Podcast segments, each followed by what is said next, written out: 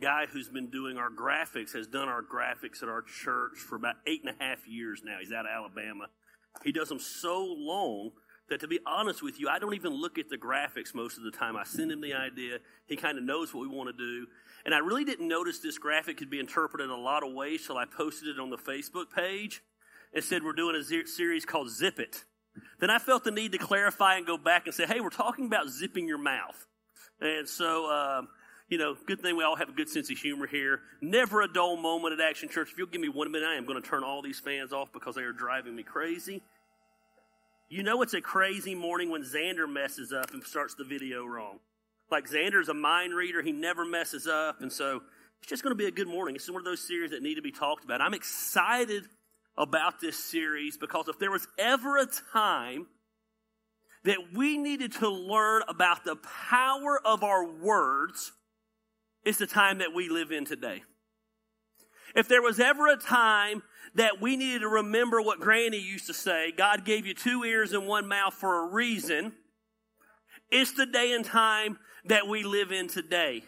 We are now are officially two months away from probably what will be the most divided, argumentative, non peaceful election in our country that has ever happened. It doesn't matter what side of the fence you stand on. It doesn't matter if you lean to the right or you lean to the left. What is going to happen after the election the next day is 50% or close to 50% of the country is going to be outraged. And outrage nowadays does not happen necessarily always on the streets, though that seems to be coming more and more vogue. It happens through the keyboard. It comes through people sharing their opinions. It's funny, people who would never say some of the things that they have the testicular fortitude to say to your face get very bold behind a keyboard. And then we feel like we have to respond to everything that other people say. And what it's done is it has created a divisive time in our country it's created a time where we need to get back and evaluate the power of the words that come out of our mouth. And this book right here, believe it or not, has a lot to say about the words we speak. The Bible says in Matthew 12, for the mouth speaks what the heart is full of. For the mouth speaks what the heart is full of. It might speak it in a passive aggressive way. It might speak it in a bold way. It might speak it in a confrontational way. It might be something that they finally comes out in anger, but the reality is the mouth speaks what the heart is full of. There's power in our words. The Bible talks about that the words that we speak have the ability to bring life and they have the ability to bring death. They literally have the ability to lift people up and they have the ability to tear people down. So, over the next couple of weeks, for the next month, actually, we're going to be looking at a bunch of different subjects that involve the verbal things that come out of our mouth. We're going to be talking about the subject of lying. We're going to be talking about the subject of criticizing. Next week, and I'm just going to be real, real honest with you. If there was ever a message that was more relevant for the people of Action Church, I love this church and I think this church does amazing things. But if there is ever one area this church struggles in, we're going to talk about it next week. We're going to talk about the subject of gossiping. I love you, but man, you're a gossiping group of people. Nonstop.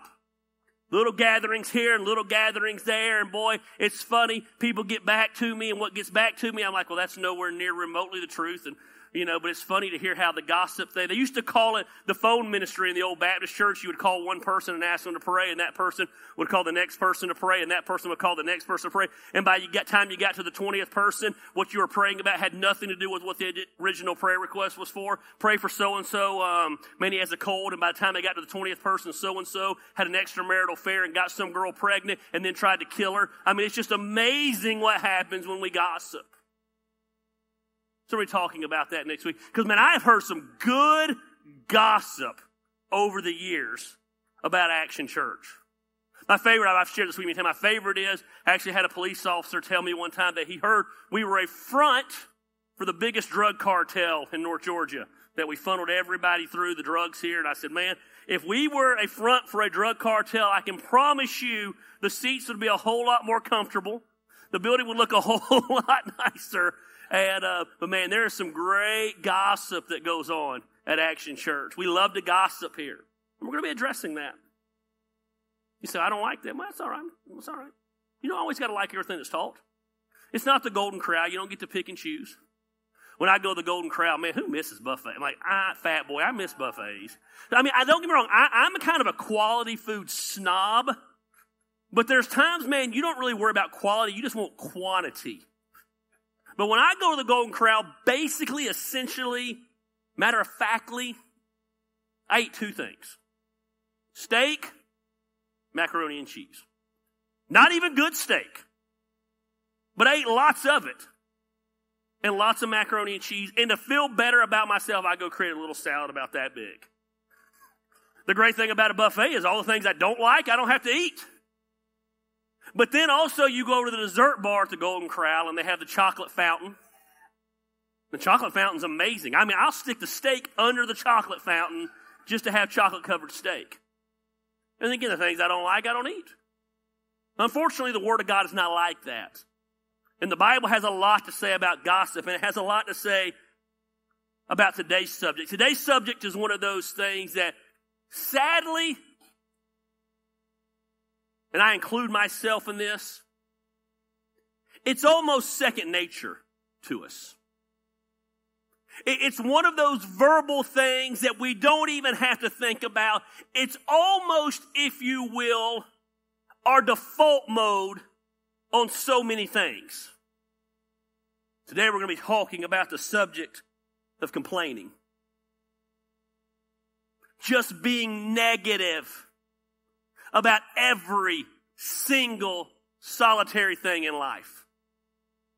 Being negative about one thing, so God comes along and deals with the one thing, and then you complain about the way God dealt with it because God didn't deal with it the way you would deal with it because, hey, you would know better than God. Complaining.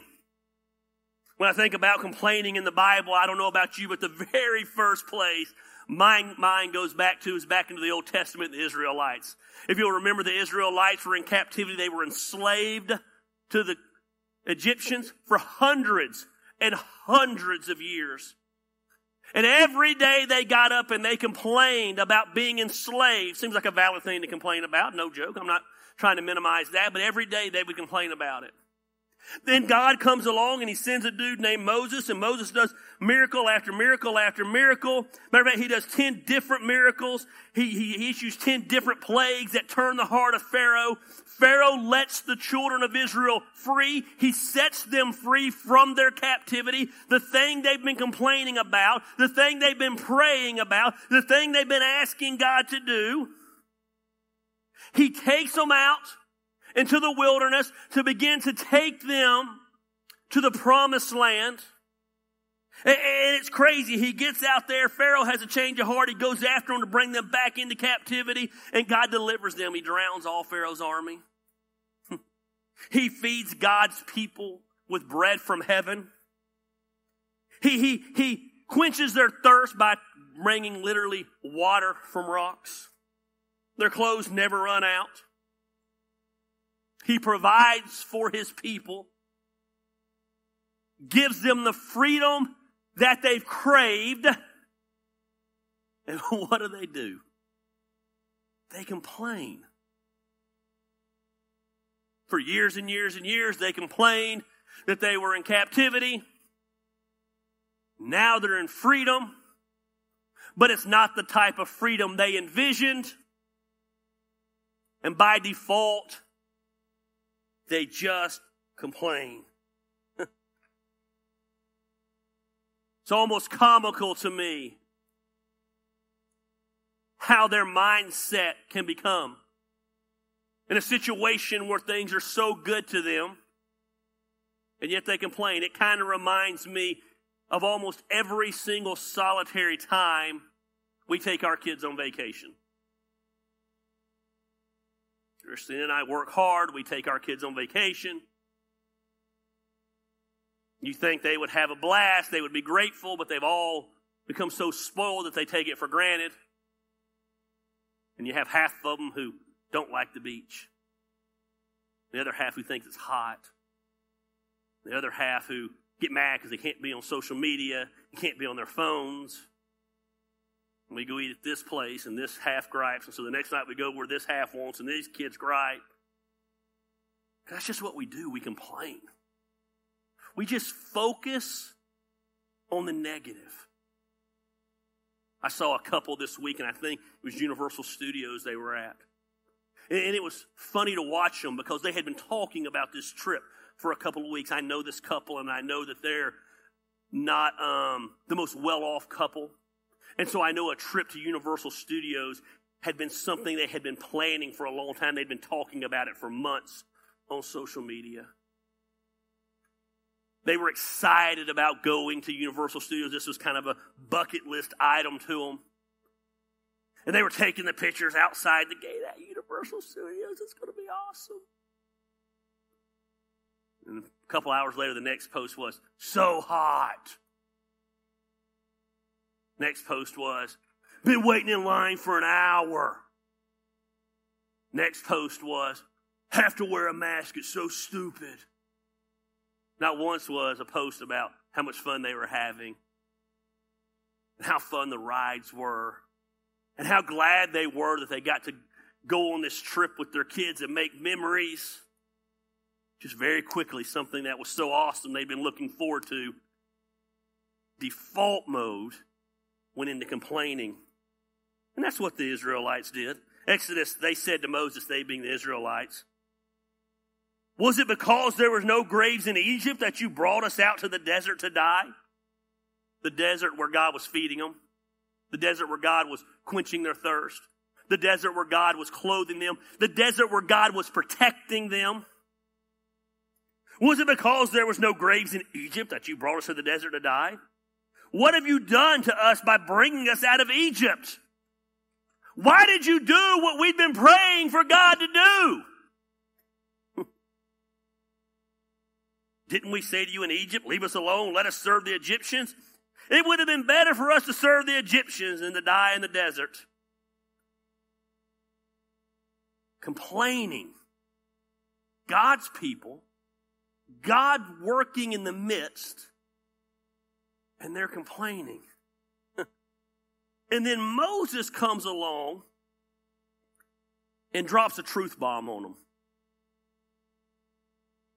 A lot of people will tell you, and I think they tell you this because he's Jesus, and they feel like they have to say this. They say Jesus was the greatest leader in all the Bible. And I mean, obviously, we could debate that all day. I think Jesus was the greatest man in the Bible. He was the Son of God. But if you go back and study out leadership principles, in my opinion, the greatest leader in all the Bible was Moses. He dealt with all these grumbling people. He led in a great way. He set them free. That's not to diminish Jesus. Don't get me wrong. I'm not putting Moses above Jesus. Jesus was a, the greatest teacher. He was the greatest miracle worker. He was the Son of God. He, he paid the ultimate sacrifice. But from what we in our day and time talk about leadership, there was no leader like Moses. The people are grumbling, they're complaining, and Moses just comes along and boom, drops a truth bomb on them. He says, You're not grumbling against us, but against the Lord. Moses just kind of, if you will, shrugs it off. He says, Listen, you can complain all day. You can grumble all day. At the end of the day, you can attack me as the leader. But I'm simply leading as God leads. So when you grumble against me, you're really grumbling against the plan of God. So grumble away. See how that works out for you. We live our lives just complaining it would be really easy for Moses, and this is what so many leaders do nowadays, is to take it personal. I have people ask me all the time, are you mad about so and so? Are you upset about this? No. Oh, come on. It's okay. It's okay. This morning, Christy, it's okay to be mad. It is okay to be mad. But here's the reality. I really don't get mad about it. You can complain because here's what I've learned. I've been doing this gig. I'm 44 years old. I've been doing it since I was 21, uh, 23 years. It doesn't matter what you do. It doesn't matter how you lead.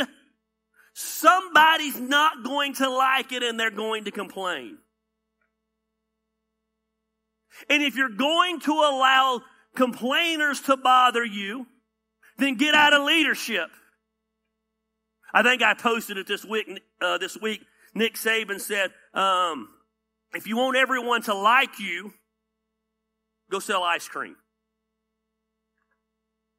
Can I tell you that Nick Saban's wrong? Christine and I went Friday night to an ice cream shop, brand new in downtown Canton. I bet they had 15 to 20 different flavors of ice cream. And I listened to the person next to me griping to their wife because they didn't have his favorite flavor. So you can't even sell ice cream nowadays and make everybody happy.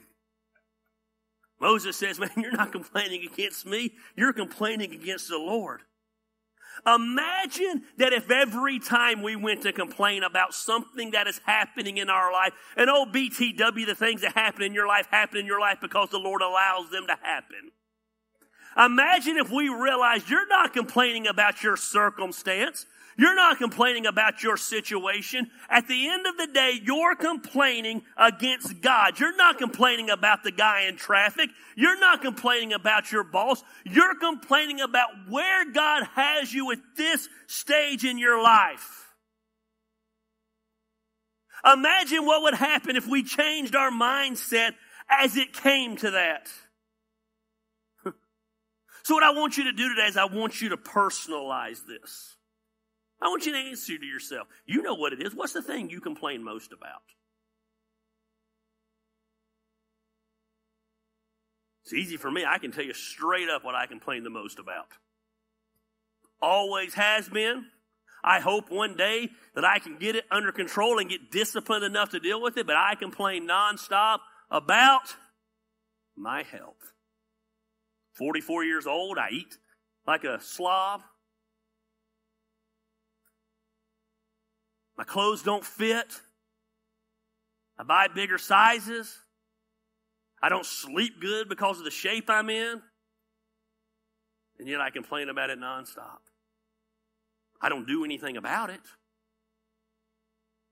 I'm not disciplined enough to take the initiative. That would mean I'd have to work.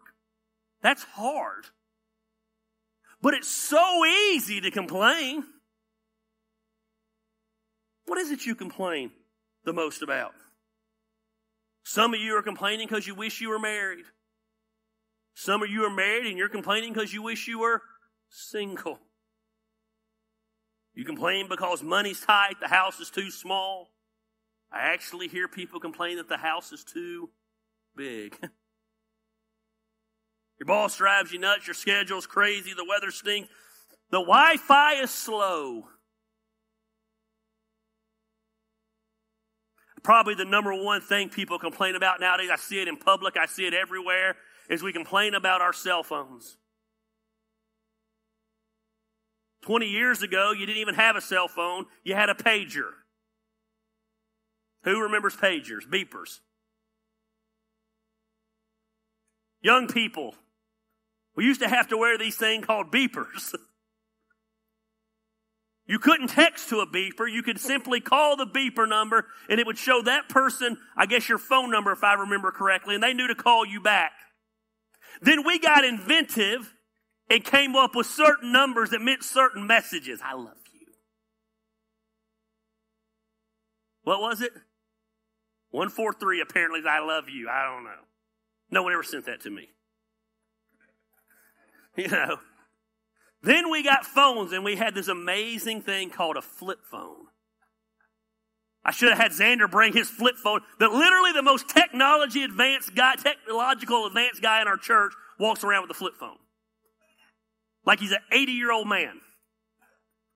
And you would shorthand the text because it took, and don't you remember, someone posted this on Facebook this week and I forgot this. It said there's kids, there's adults young enough now that they don't remember a text used to cost, cost 10 cents. You remember when you got charged per text?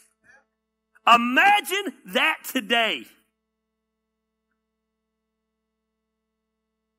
Imagine that today if you got charged per text. Now you literally have a computer in your hand. And we complain about it. That it's too slow. We just complain all the freaking time. What did you complain about? What we really need to realize is that most of the time what we're complaining about really isn't the issue. The problem isn't the weather. The problem isn't the traffic. The problem, I lied about the weight thing. Actually, here's what I complain about the most. Have Amazon Prime, Hulu, HBO Go, ESPN, Netflix, any stream, Disney Plus. And every single night, my wife and I, there's nothing to watch. 10,000 TV shows to watch at the press of a button, and there's nothing to watch. Problem's not that there's nothing to watch. The problem is not that you have no money. The problem for so many of us when it comes to our complaining is very simply that we have taken our eyes off the goodness of God and placed our eyes on ourselves. Let me repeat that for those of you in the back row. The problem is we have taken our eyes off how good God is and put our eyes on ourselves. Let me enlighten you. 2020 has stunk for a lot of people. God's still good. Your worst day with God is better than your best day without God. I used to go to a church all the time and the preacher would start every service. He'd say, God is good. And the people say all the time. He'd say all the time. And the people say, God is good. God is good all the time. Christine and I have been unhappy with our house selling, house buying situation because it hasn't went the way we thought it would go. The other day we're talking. I'm a worst case scenario person.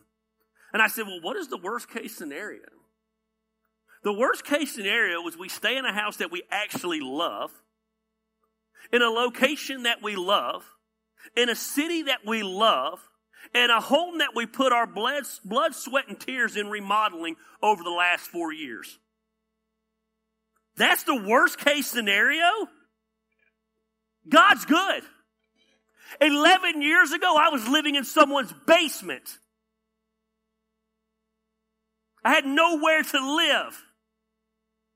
I was driving a Jeep Cherokee with an automatic transmission that was so fried you had to manually shift it to get it to go. It would not go in reverse. I had to park at the back end of parking lots where I could pull through and always come out. But guess what? Even then, guess what I had? A car that drove, that got me from point A to point B. I didn't have to walk. God is good. And all the time, God's good. But we complain non-stop. This text just blew me away listening to the Israelites complain. And then I went over a couple of weeks ago and I was reading in the New Testament and I'm always mesmerized by Paul. Paul just blows my mind. I think it's because I'm a church starter and Paul started churches, so I'm just always connected with him. And, and Paul's writing here. And if anybody had the right to complain by human standards, it would be Paul. I want to lay it out for you here for a second. Paul did whatever God told him to do. He followed God. But just like everybody, Paul had one thing that to Paul was the ultimate thing. Paul wanted to go to Rome, which at that time Rome would be the equivalent to us of New York City. Rome was the Mecca. Rome is where culture happened. Paul knew that if he could win Rome to Jesus, he could win the world to Jesus. So Paul had this vision. The only thing he desired in life was to go to Rome and preach the gospel. He knew if he could just reach the leaders of Rome, he could reach the world. But God never sent him to Rome to preach the gospel the way Paul envisioned it. Paul ended up in Rome. He ended up arrested for preaching the gospel. He ended up in prison in Rome. Think about this. Your vision is to go preach the gospel in the Mecca. Instead, you're in prison, locked up 24 hours a day. Every day, 24 hours a day, you're literally chained not to a wall, you're chained to a prison guard. Not how Paul envisioned things. I gotta be honest with you. If I'm put in this place, I'm probably going to be a little bit frustrated with God. Anybody ever argued with God? I've argued with God many, many times. He's a big God. He can handle it. I'd probably be arguing with God. God, I loved you. I served you. I walked away from everything. All I asked was to come here and preach the gospel. Not only did you not send me here to preach the gospel, you've sent me here and now I'm in prison. I'm locked up. My nature, I got to be honest with you, I wish I could say I was Paul. My nature would be probably to complain a little bit. God, I've been faithful. I, I, I'd be that person, start telling God all the things I've done like that's going to impress God. I've been faithful, God. I preached the gospel, God. I lost my family for you, God. God, I've been persecuted for you. All I wanted to do was come and preach the gospel to make you famous. And now I'm in prison. And if I was Paul, I'd be like, hey, I've been in a shipwreck. I've been snake bitten. Man, I'd be, man, Paul had the list of things that he had done to be faithful to God. If anybody had a reason to complain, God, I have given my life to serving you. God, do you know what I could do if I could preach you in this city? Why am I a prisoner here? The floor's hard, the food's bad. God, I'm, I'm chained up to a nasty soldier. but instead of complaining, look what Paul does. Philippians 2. While he's in prison in Rome, he's writing. While he's chained up to a guard, he's writing to the church at Philippi Hey, do everything without grumbling or arguing, so that you may become blameless and pure children of God without fault in a warped and crooked generation. Then, then you will shine among them like stars in the sky. It's a high standard Paul laid out there. He said, whatever you're doing, whether it's an action, whether it's a deed, whatever you're doing, whatever you are, every deed, every word, he said, just do it without grumbling. Do it without complaining. Man, there's so many spiritual reasons why we shouldn't complain. The Bible talks so much about our attitude. But I want to spend just a minute and give you a practical reason on why we shouldn't complain. There's a doctor named Dr. Travis Bradberry. He wrote a book I was reading about this week. It's called Emotional Intelligence 2.0. This man has done in depth studies on the subject of complaining. And what he says that is, he says is that repeated complaining hardwires the brain.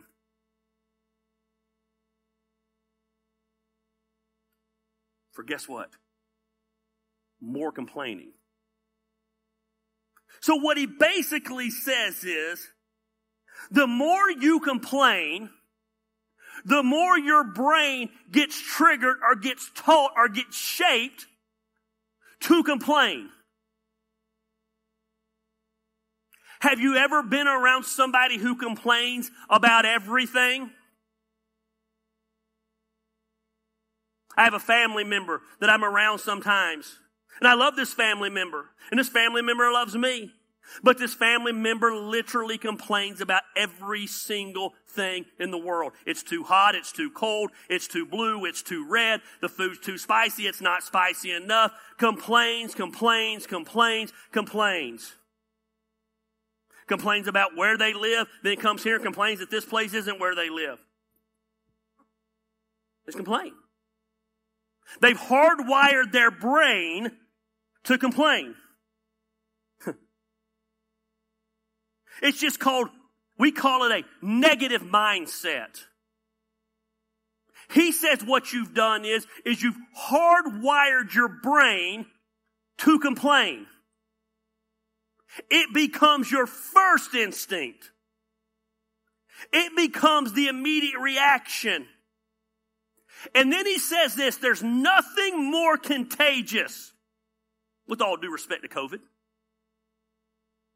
than complaining. You ever been in a room and one person starts complaining? It sucks the air out of the room. Band got thrown some curveballs today. They had no idea what I was teaching. Guess how the morning started? Complaining. I get it. Frustrated. I understand. One gets frustrated, another, but then guess what happened? A shift began to happen. And instead of complaining, it became a mindset, we can do this.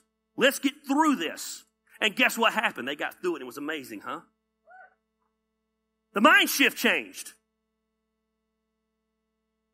But one person complaining can literally drain the energy of everything. It happens at church all the time. I watch it come in the door. One of you invite one of your friends to this church, and they've heard things. And they come through the door, and you can see the look on their face. They've decided before they ever take a seat, they're not going to enjoy the service.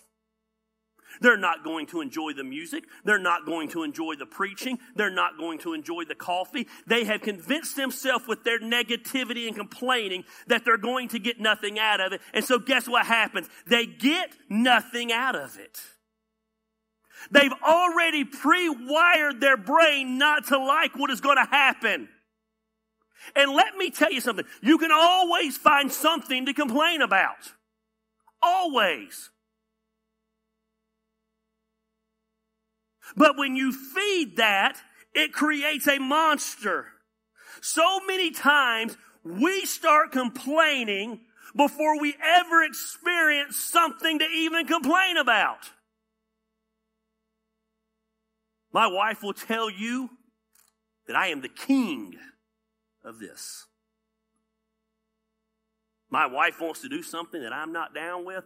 I don't know about you. I, I, I, I, it would be better for me to say I'm not interested in doing that. But instead, what I do, because I want to make my wife happy, sure, let's do that. Then I suck every last ounce of joy out of it because before it ever happens, I complain the whole time. You know what's going to happen today? so and so is going to say this and it's going to set me off. And so and so is going to do this and I'm going to get irritated. And so and so, this is going to happen. And I just don't enjoy that kind of stuff. And I get myself so worked up before we ever go do what it is we were supposed to do that there's no way for me to have a good time because I've hardwired my brain to have a miserable time. And now I've sucked it out of her and now she has a miserable time. Negativity and complaining is contagious.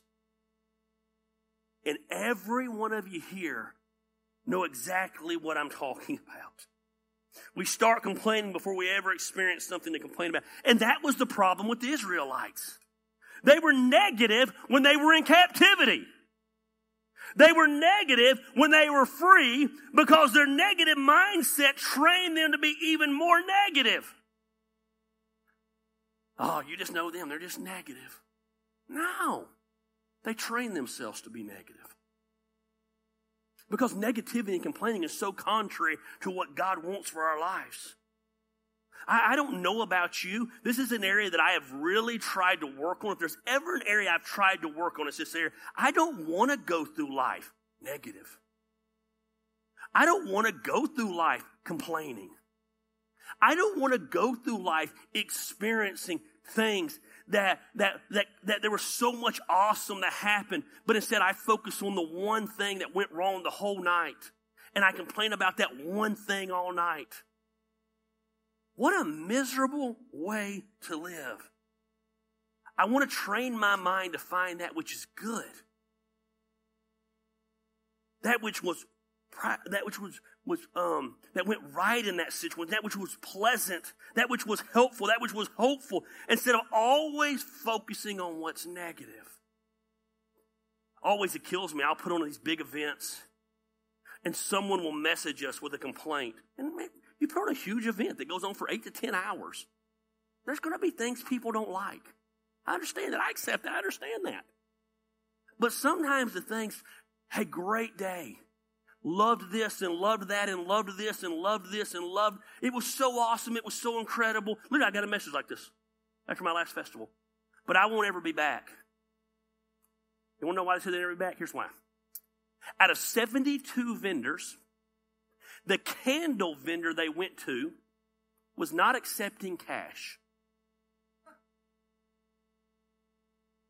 Oh.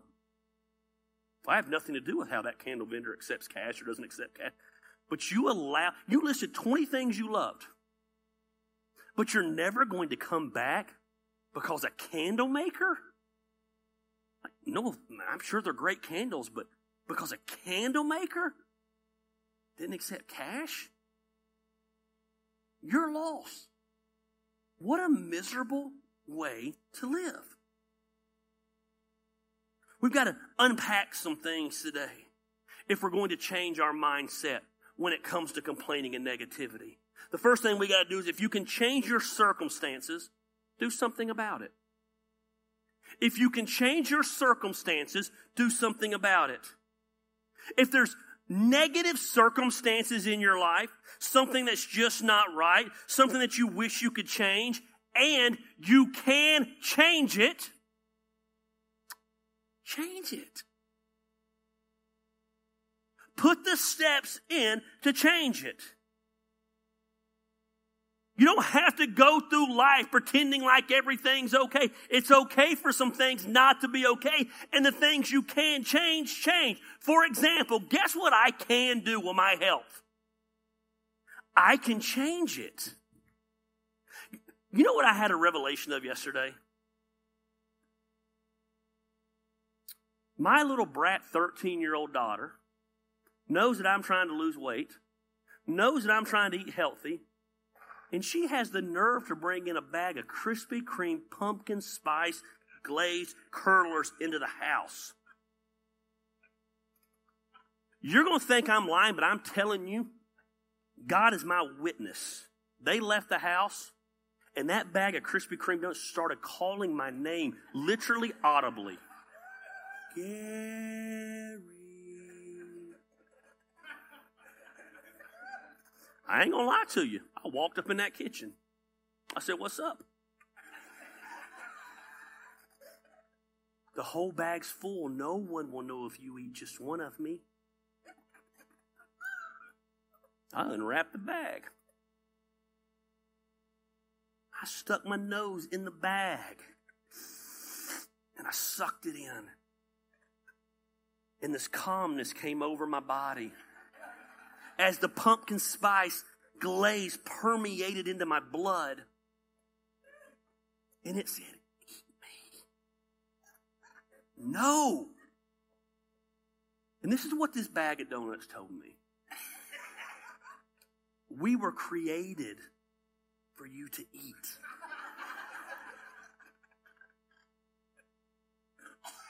I took the bag, I wrapped it up, chunked it. Literally, I'm home alone. I just threw it across the house. Went and got in the shower. Whole time I'm thinking about that bag of donuts. I'm feeling bad. Maybe I hurt the donut. Maybe I broke one. And then I had this thought. This is a pivotal moment for me in what I want to accomplish over the next 75 days. I can go in there and give in and eat one of these God blessed manna from heaven donuts. Or I can say, no, I'm not going to eat it and change my circumstance. And I'm proud to say I didn't eat the donut. Now, I thought about it all night. I dreamed about that. That donut took me on a date last night. Like it, it was, it was, it was crazy. We're not going to go through life and pretend like everything's okay. But when things are not okay, instead of complaining about those things that we can change, we're going to change them. We're going to take the steps that are necessary to change them. I love the story in the Old Testament, Nehemiah. You know that's one of my favorite stories in the Old, in the Old Testament. Um, Nehemiah, he heard about the wall of Jerusalem being torn down. It broke his heart. So many other people had heard about it. So many other people were complaining about the wall being torn down. Nehemiah stepped back and said, wait a minute. I can do something about this. Me complaining about my homeland being torn down is going to do nothing. I'm going to do something about it. So here's the deal. You need to ask yourself when it comes to what you're complaining about, is there something you can do to change the circumstance? Don't just gripe about it on social media. Get out with your life and make a change. There's some things you can make changes in. So if you're complaining about something and it's something you can change, ah, change it. Check this out though. If you can't change your circumstance, change your perspective. If you can't change your circumstance, there's some things you cannot change. My house situation, I cannot change it has nothing to do with anybody. It's not the realtor's fault. It's not the seller's fault. It's not the buyer's fault. It's not the bank's fault. It just hasn't went the way we wanted it to go. It just is what it is. My wife hates that statement. But sometimes things just are what they are. So I can't put in the first step. I can't change it. And let me tell you something, I have done everything in my physical power to change it. Everything. But I can't. The only thing I can change in that situation is I can change my perspective in that situation. Man, I can change my perspective in that situation. Remember Paul? Paul wanted to go to Rome. I'm trying to tie this back together. Paul wanted to go to Rome. He wanted to preach the gospel. Paul ended up in prison. Guess what? There's nothing Paul could do to change that. He could not change the situation, so he couldn't do the first step. But he could change his perspective on why he was in. Oh, this is good. This is going to be one of those things I got to tie together. I don't know if it's going to make sense. I really wanted some time next door to, to pray over and really get into it this morning, and the devil knew that, so I had to be out here a little bit longer. And I don't know that I'm going to make this make sense, but this is good. This is good stuff. He changed his perspective. Back to Philippians. But even if I'm being poured out like a drink offering on the sacrifice and service coming from your faith, I'm glad and I rejoice with all of you so you too should be glad and rejoice with me. Now, for years, I saw that. Will you go back a verse, Xander, please? Um, yeah. For years, I saw being poured out like a drink offering. And I thought that meant martyrdom, that, that, that Paul knew I'm eventually going to give my life for the cause of Christ, and I'm okay with that. that that's, what I, that's what I thought it meant. But that's not what it meant. That, that, that word is, poured out, is, is the Greek word spendo. It literally means to be poured out onto something. It means to spend it all on something. It's a powerful word. And you have to understand, they would have understood what was going on here because what the priest would have done in this time is they would have sacrificed, remember that they would sacrifice animals as, as forgiveness of sins, but then after they were sacrificing, they would come along and they would pour out a drink offering on top of that. It would be the most expensive liquid they had. Many times it would be um, wine, It might be honey. Honey was very hard to get during that time. So what was happening? You got this animal. It's burning. It's on fire. It's hot. You would pour the drink, the liquid on it, and it would sizzle and send up this aroma to heaven. Paul said, I'm in prison and I'm being, I'm being poured out to God. I'm being poured out like a drink offering.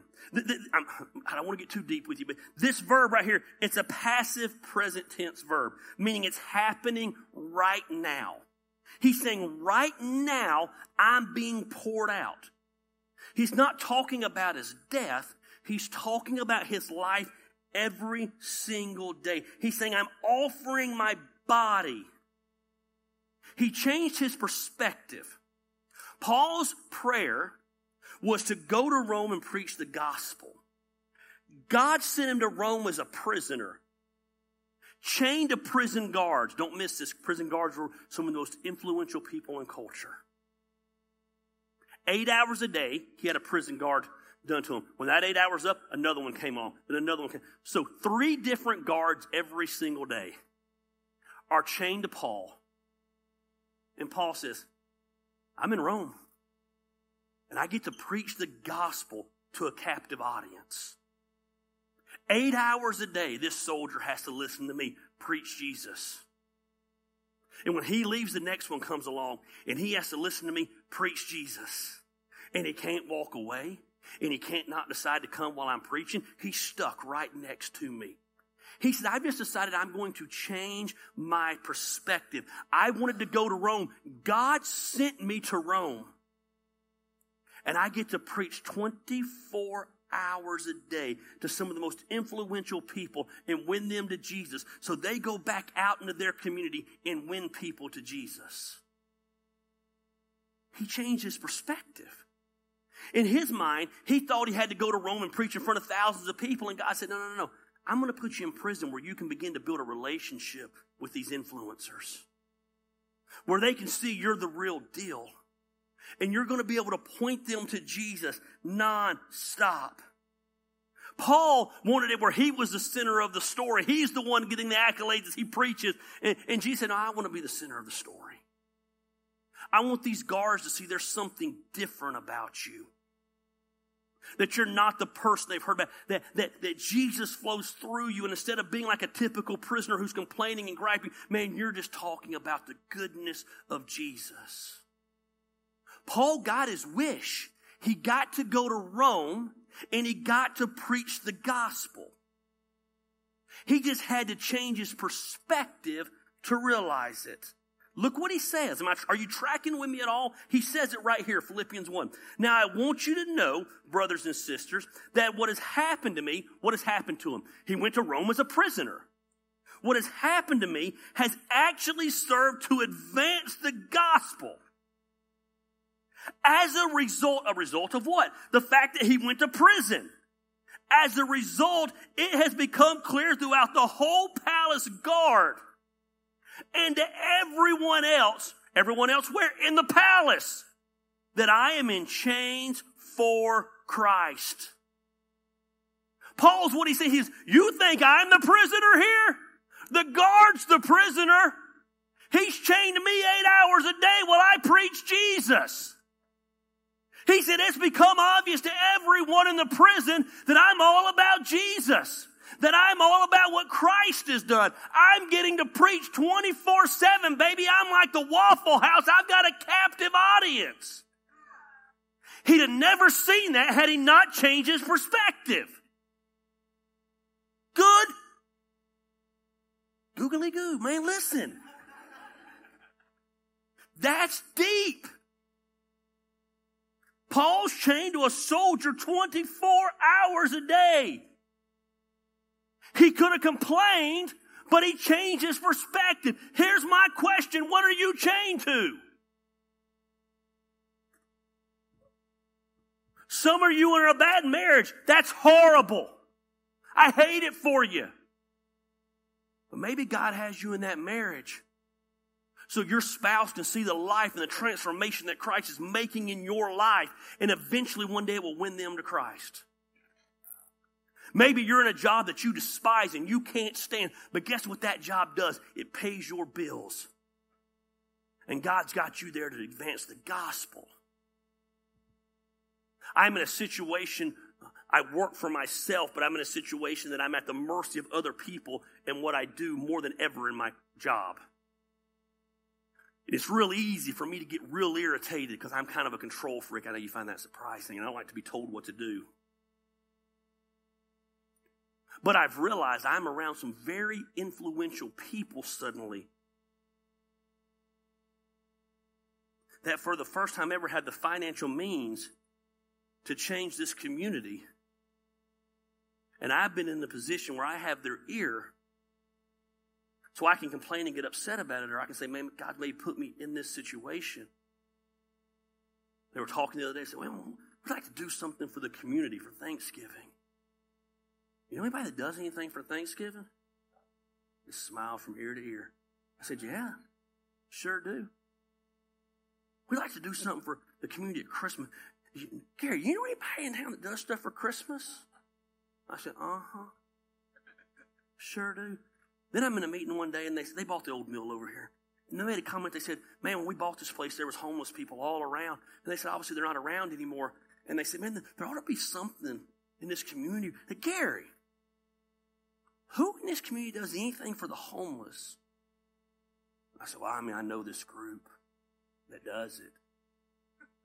I said, but I said, but man, it's always a struggle financially for them when they do it. Oh, well, who is it? We can help in that area. Change my perspective. Is it possible? I'm not saying it is, but is it possible God put me in that situation because God funds the vision through who God chooses to fund the vision through? I could come home every day and complain and gripe and make no mistake about it, I have. Say amen, Christine. Or I can change my perspective. Paul changed his perspective about what he was chained to. He could have looked at those people and said, I want to be on the streets preaching the gospel. Instead, I'm, pri- I'm chained to a prison guard. Instead, he said, Man, I'm chained to a prison guard. He can't go nowhere. Have you ever heard of Jesus? I'm not really in it. Let me tell you what Jesus did for me. Okay, what did he do for you? Now, suddenly that guard's hearts begin to soften. And Paul said, put that last verse back up, Xander.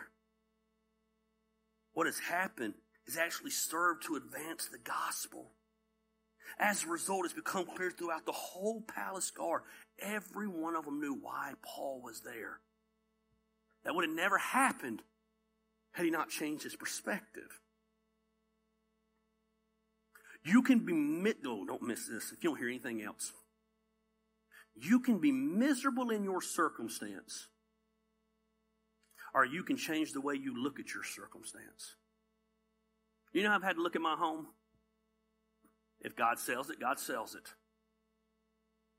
If God doesn't sell it, I'm sitting on a piece of property that realistically in the next five years is probably going to double in price. that's in a location that at this particular time of my life is in the middle of the town that God called me to. That gives my children a roof over their head. That actually our kids love. That every time I walk in to see something, I'm like, man, we did that to this house and we did that to this house. Now, I hope it sells. I hope that's God's will for it. But I've had to change my perspective on it because it's been really easy for me to get angry with God about it. But here's what I know we have a vision for our life and what we want for our life. We feel like it is 100% of God. It's not wavered. But sometimes God's timing is not our timing. Here's what I know if it happens three years from now, it will be bigger and better than anything we could have ever imagined it being. I had that, what I like to call that microwave faith. God, I want it to happen now. Beep. Sometimes God's like, I need you to have some slow cooker faith. But so many of you, when the microwave don't work, you complain instead of put it in the crock pot. I don't know why you're in the circumstance you're in right now, but here's the deal. God does. But here's what I do know about the circumstance you're in. Complaining ain't changing it. Matter of fact, it's making it worse. It's making it worse. If you can change your circumstance, change it. There's a lot of your circumstances you can change. Some of you in financial mess, guess what? It might be a slow road, but you can change that. Start working steps and the steps work. The things you can change, change. Some of you are dating somebody and you know they're a creep, you know they're worthless. Guess what? That's the great thing about dating. Break up with them. Ah, why all men suck. No, maybe just all your choices suck. Oh, did I say that? I'm sorry. There's things you can change. Change them. But there's things you can't change. So what you got to do is you got to change your perspective on those things. About 11 years ago, I started a roofing company doing insurance claims. Anybody that knows me knows I am all about doing what I love for a living. When I tell you I hated this job with every fiber in my body, my brother in law doesn't, he loves it. Different people love different things. I hated it. I hated this job so bad that when I got off work, I was miserable all night long, knowing I had to get up the next morning and go. Hated it. I made a decision that in January of a certain year, I was quitting that job no matter what. In November, I landed the biggest job I ever had 32 building apartment complex that put almost $70,000 profit in my pocket right before I quit. Got all called up on my bills and all stuff. And then about 30,000 of that went to start this church. Much as I hated that job, God had me in that job for a reason because there was no other job that I could make that kind of money in that short amount of time to finance the starting of this place when we needed to start it. Got to change your perspective.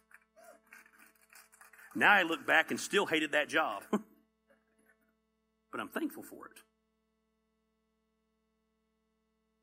You can complain, or you can change your circumstance or change your perspective. It's really up to you. Getting all miserable. The band could have stayed in a bad mood all morning today. Guess what? It didn't change the fact that at 10 o'clock, you guys were going to be here and somebody, somebody, even if it was Gary Lamb, was leading worship. Mm. Whew, that'd have been rough. Or they can be like, man, this isn't what we anticipated today. But man, we're all here together. We're all serving. We're all going to make it work. And they made it work. I got to be honest with you.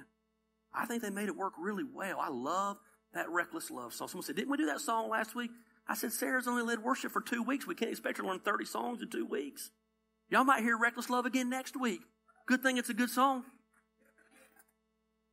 You change your perspective. I can get all upset that Phil's sick and Phil can't be here. I love Phil May. Or I can be like, man, thank you, God,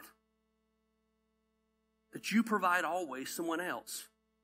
And when Phil comes back, man, we're going to party like we've never partied before. How great to have some depth. How great to be able to build a, a, a, another crew that Phil can actually take off a Sunday when he wants to take off a Sunday. He hasn't been able to do that in eight years.